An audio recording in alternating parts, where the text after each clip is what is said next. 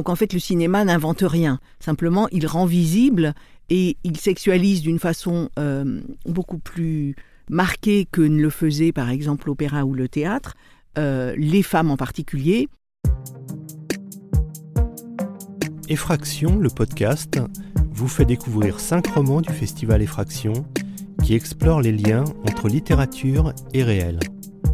La quatrième édition se tient à la Bibliothèque publique d'information du 8 au 12 mars 2023. Dans cet épisode, Blandine, bibliothécaire à la BPI, reçoit Brigitte Rollet, chercheuse en études cinématographiques, pour évoquer les thématiques abordées dans Trois femmes disparaissent de Hélène Frappa. Blandine. Dans son dernier texte, paru aux éditions Actes Sud, Trois femmes disparaissent, la romancière et écrivaine Hélène Frappa enquête sur le destin de trois femmes, trois actrices devenues célèbres de mère en fille Tippi Hedren, Melanie Griffiths et Dakota Johnson. Effaçant les frontières du roman biographique, jouant avec les codes de la non-fiction narrative, elle analyse et décortique les prédations dont cette lignée de femmes a été victime, et les liens symboliques parfois déroutants qui tissent leur carrière et leur destin d'actrice. En revenant sur les longs métrages dans lesquels elles ont joué, des oiseaux d'Hitchcock jusqu'à 50 nuances de Grey, en passant par la symbolique morbide des snuff movies, l'autrice, devenue enquêtrice, met en lumière la façon dont les hommes ont orchestré la disparition de ces trois femmes, devant les caméras et en dehors des plateaux de tournage. Une véritable opération de soumission qui témoigne de la cruauté du milieu du septième art et soulève, après que la vague MeToo en a révélé l'ampleur, la question de l'impunité dans l'industrie du cinéma. Dans une langue tour à tour incantatoire, ludique et précise, Hélène Frappa élucide le mystère de ces actrices activement disparues et donne à voir ce qui était sous nos yeux depuis le début.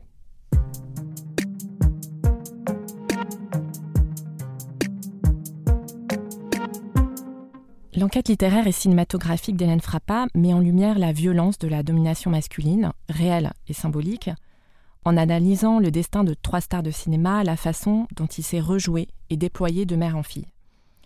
Peut-on dire que cette violence est significative des dérives du système hollywoodien, depuis son âge d'or jusqu'à aujourd'hui? Que révèle-t-elle des rapports de genre dans cette industrie réputée pour être l'une des plus misogynes des États-Unis? Brigitte Rollet par rapport à, Hollywood, on fait comme si le cinéma euh, devrait, pourrait échapper à ce qui touche toutes les autres catégories professionnelles, puisque le cinéma est une industrie aussi. Euh, et donc, en fait, Hollywood n'échappe pas à ça, mais elle n'est, je ne sais pas comment on mesure ce qui est, quelle industrie est la plus misogyne. Et par ailleurs, d'un point de vue historique, ça n'a pas toujours été le cas, parce que euh, dès le départ, c'est-à-dire avant que ça ne devienne réellement une industrie, les femmes ont joué des rôles beaucoup plus importants et avec un pouvoir qu'elles n'ont jamais retrouvé. Donc en fait, Hollywood n'a pas, toujours été synonyme de domination et il y a eu des ouvertures qui font qu'aujourd'hui on peut s'interroger sur euh, euh, ce qu'on refuse actuellement à des femmes, des positions de, pouvoir, des budgets, etc., euh, était euh, en contradiction avec ce qui s'est passé il y a un siècle. Donc ça, c'est bien de le garder à l'esprit. par ailleurs, je pense que ce qui se, ce qui est raconté euh, euh, dans le livre à propos de cette génération d'actrices euh, se retrouverait indépendamment des liens familiaux. C'est-à-dire qu'on a affaire à un système qui repose sur un énorme pouvoir du côté des décideurs, et le masculin est de rigueur, et une immense soumission ou absence de pouvoir du côté de celles qui veulent y faire carrière, et le féminin là aussi est de rigueur. J'ai vu récemment le film Devenir Marilyn, dans lequel on entend enfin la voix de Marilyn sur ce qu'a été sa carrière, dans cette autobiographie qui a été publiée à titre posthume, dix ans après sa mort d'ailleurs, euh, pour les États-Unis. Et en fait, ce qu'elle dit, c'est que si elle ne veut pas faire ce qu'on lui demande, y compris des choses qui sont que Tippi Hedren a subi, que euh, Mélanie Griffiths a subi, que sa fille a subi, euh, il y en a 30 qui attendent. Peut-être que maintenant, il y a une inflation et qu'elles sont une centaine. Donc en fait, on a un système euh, qui est construit sur un décalage absolument énorme entre le pouvoir illimité au niveau des producteurs, au niveau des, des réalisateurs et même sans doute au niveau à d'autres échelons, et les, actrices qui font rêver, celles qui font quand même rentrer de l'argent dans les caisses des producteurs d'Hollywood. Dans le livre, Hélène Frappa évoque surtout le cas d'Alfred Hitchcock et donc ce cas édifiant de la façon dont il a voilà, brisé la carrière de Tippi Hedren. Euh, alors, selon vous, justement, vous, parlez de système. Est-ce que ces faits sont représentatifs euh, d'une culture masculine du cinéma dans laquelle le génie artistique est érigé un peu en mythologie et justifie finalement euh, de voir des cinéastes qui maltraitent leurs actrices alors là, pareil, c'est un peu Hitchcock, c'est un peu l'arbre qui cache la forêt. et la forêt, elle est quand même assez dense. C'est-à-dire qu'en se focalisant comme ça sur un cinéaste qui est quand même en France un peu une vache sacrée. C'est d'ailleurs très ironique qu'une autre vache sacrée l'ait interrogé euh, dans les entretiens, puisque Truffaut, on l'a vu euh, lors de l'exposition à la Cinémathèque, avait quand même lui aussi une réputation pour harceler ses actrices. Donc on est dans, un système qui fait que, euh, au nom de la création, au nom de, surtout en France depuis le 19e siècle, cette manière d'ériger l'artiste au-dessus des, règles et des normes qui euh, régissent la vie de, tout le reste du monde, on peut euh, se comporter d'une manière qui n'est pas euh, accessible à tout le reste de la population. Et donc ce mythe de l'artiste, dans le cas d'Hitchcock, et d'ailleurs on, a bien vu que la sortie de, l'autobiographie de Tippi Hedren, ou les réactions quand elle en a commencé à en parler dans un entretien au New York Times en 2005, euh, c'était euh, euh, tout de suite, on, serre les rangs, un peu comme on l'a fait en France pour Polanski, un peu comme on l'a fait pour DSK, c'est-à-dire il y a une espèce d'esprit de corps qui vise à minimiser la chose.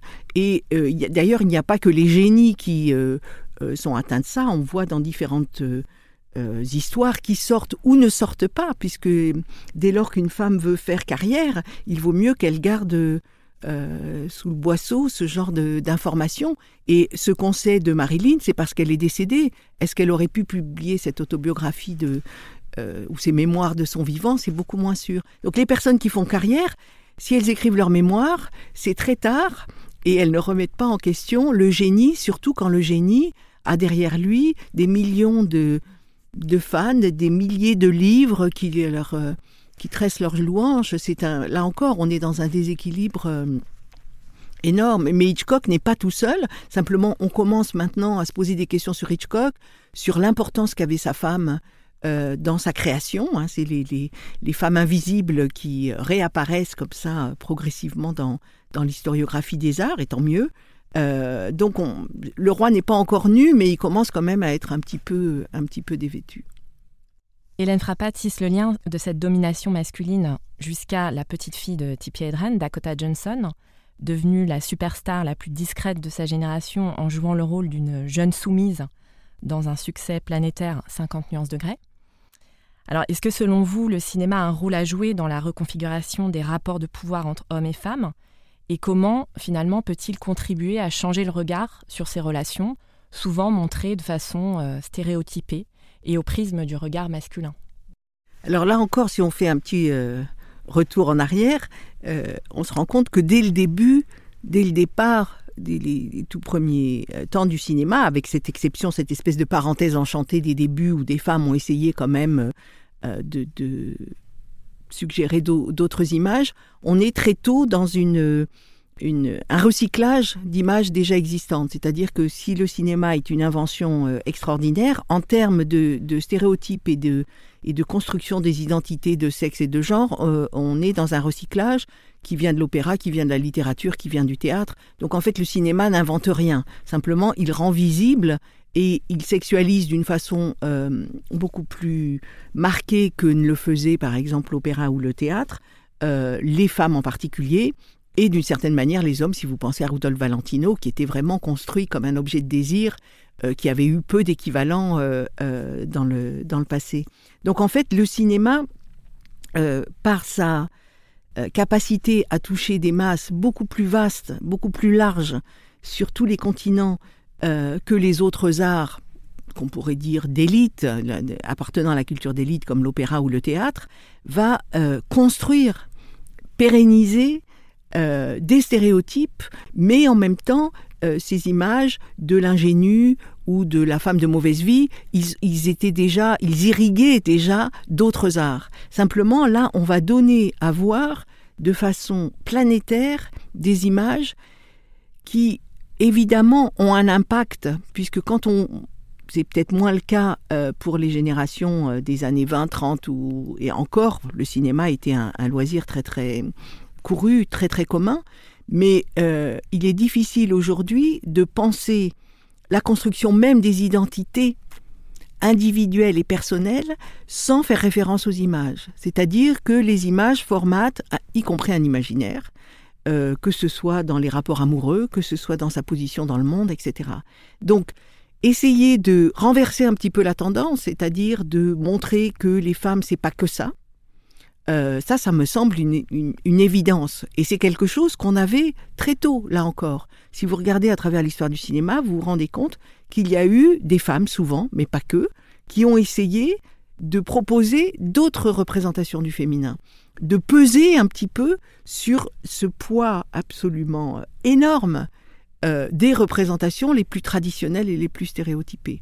Donc on a une espèce de continuum, mais qui est très mince, euh, avant, bien avant MeToo, qui n'a pas tout inventé, tout, tout apporté, on a cette euh, tentative de, faire autre chose, de proposer d'autres personnages, de euh, les montrer autrement. C'est un petit peu ce qu'a fait Varda, ce qu'a fait Jacqueline Audry, ce qu'ont fait en France, en tout cas, des cinéastes dont on ne se souvient pas d'ailleurs nécessairement, qui pouvaient avoir du succès malgré tout et qui voulait un petit peu euh, renverser les choses. Alors aujourd'hui, la différence par rapport à l'époque de Varda ou d'Audry dans les années 40, 50, 60, c'est que c'est devenu un sujet de société.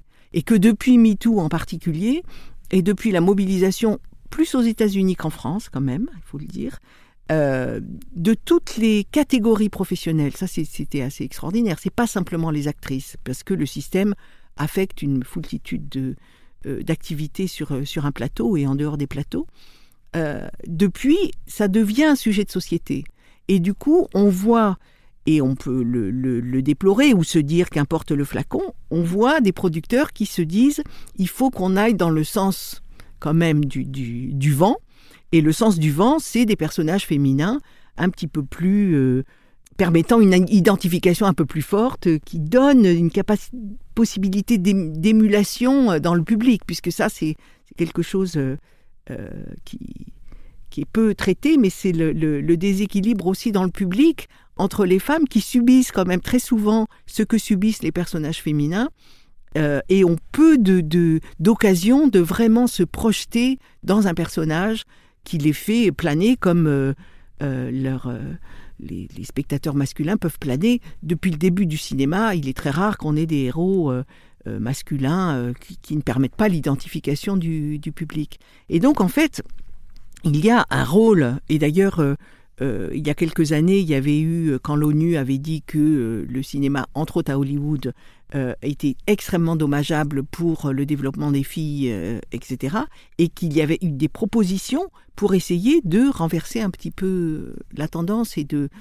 Euh, alors, c'est quelque chose qu'il est difficile de mesurer, mais euh, qui néanmoins a, une histoire, là encore, cette tentative de, euh, de varier les, les, constructions et les représentations.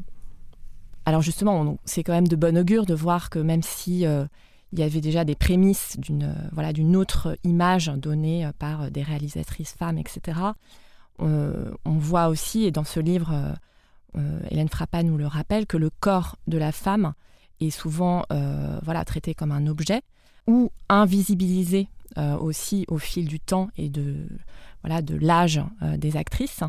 Et ça, est-ce qu'on peut penser aussi que c'est quelque chose qui, s'améliore aujourd'hui grâce à MeToo? Là encore, je ne suis pas sûre que, que, MeToo va tout régler. En tout cas, ça, ça, a fait ressortir des choses. Pour ce qui est de, de l'âge, ce qui est frappant, c'est de voir que même si on a aujourd'hui euh, des variations dans les types de personnages et les types de récits, on a malgré tout euh, une, constante qui est l'âge, euh, les, la beauté très normative, la, la, couleur éventuellement, la sexualité. On est quand même dans un type de féminin. Quand vous dites la femme, moi j'y crois pas à la femme, mais en l'occurrence c'est ça, c'est essentialisé au sens où on a un type de femme qui se décline un petit peu à l'infini, ce qui était déjà le cas euh, à Hollywood quand euh, Tippi Hedren en parle ou quand Marilyn dit euh, si c'est pas moi il y en a 50 derrière on a cette idée d'une répétition et d'une dont on pourrait penser qu'elle change puisqu'on voit aussi des, comédiennes qui passé un certain âge arrivent à jouer des rôles mais là encore on est dans des rôles très très typés et qui s'adressent aussi à un public senior, c'est-à-dire qu'on sait qu'aujourd'hui les gros consommateurs de cinéma, ce sont les jeunes, les 18, 25, 30, et les seniors. Et donc, on va euh, faire jouer des comédiennes, mais à part pour un, petit nombre de comédiennes qui va pouvoir continuer à faire carrière, je pense au, Meryl Streep euh, aux États-Unis, à Deneuve en France ou, d'autres. On a malgré tout ce tunnel de la femme de 50 ans qui fait que, euh, passé un certain âge, et ça, euh, l'histoire de Tippi Hedren, sa fille et la petite fille, va, va, un petit peu dans ce sens. Cette idée des femmes comme une sorte de produit avec une date de péremption assez rapide finalement. Et puis surtout le fait qu'il y a, dès qu'une femme est censée perdre un peu sa, sa fraîcheur, il y en a là encore des milliers derrière.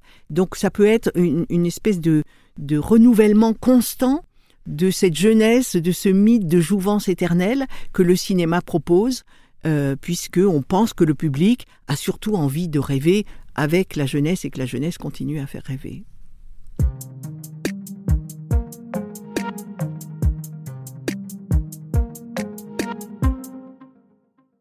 Il était une fois trois femmes en fuite.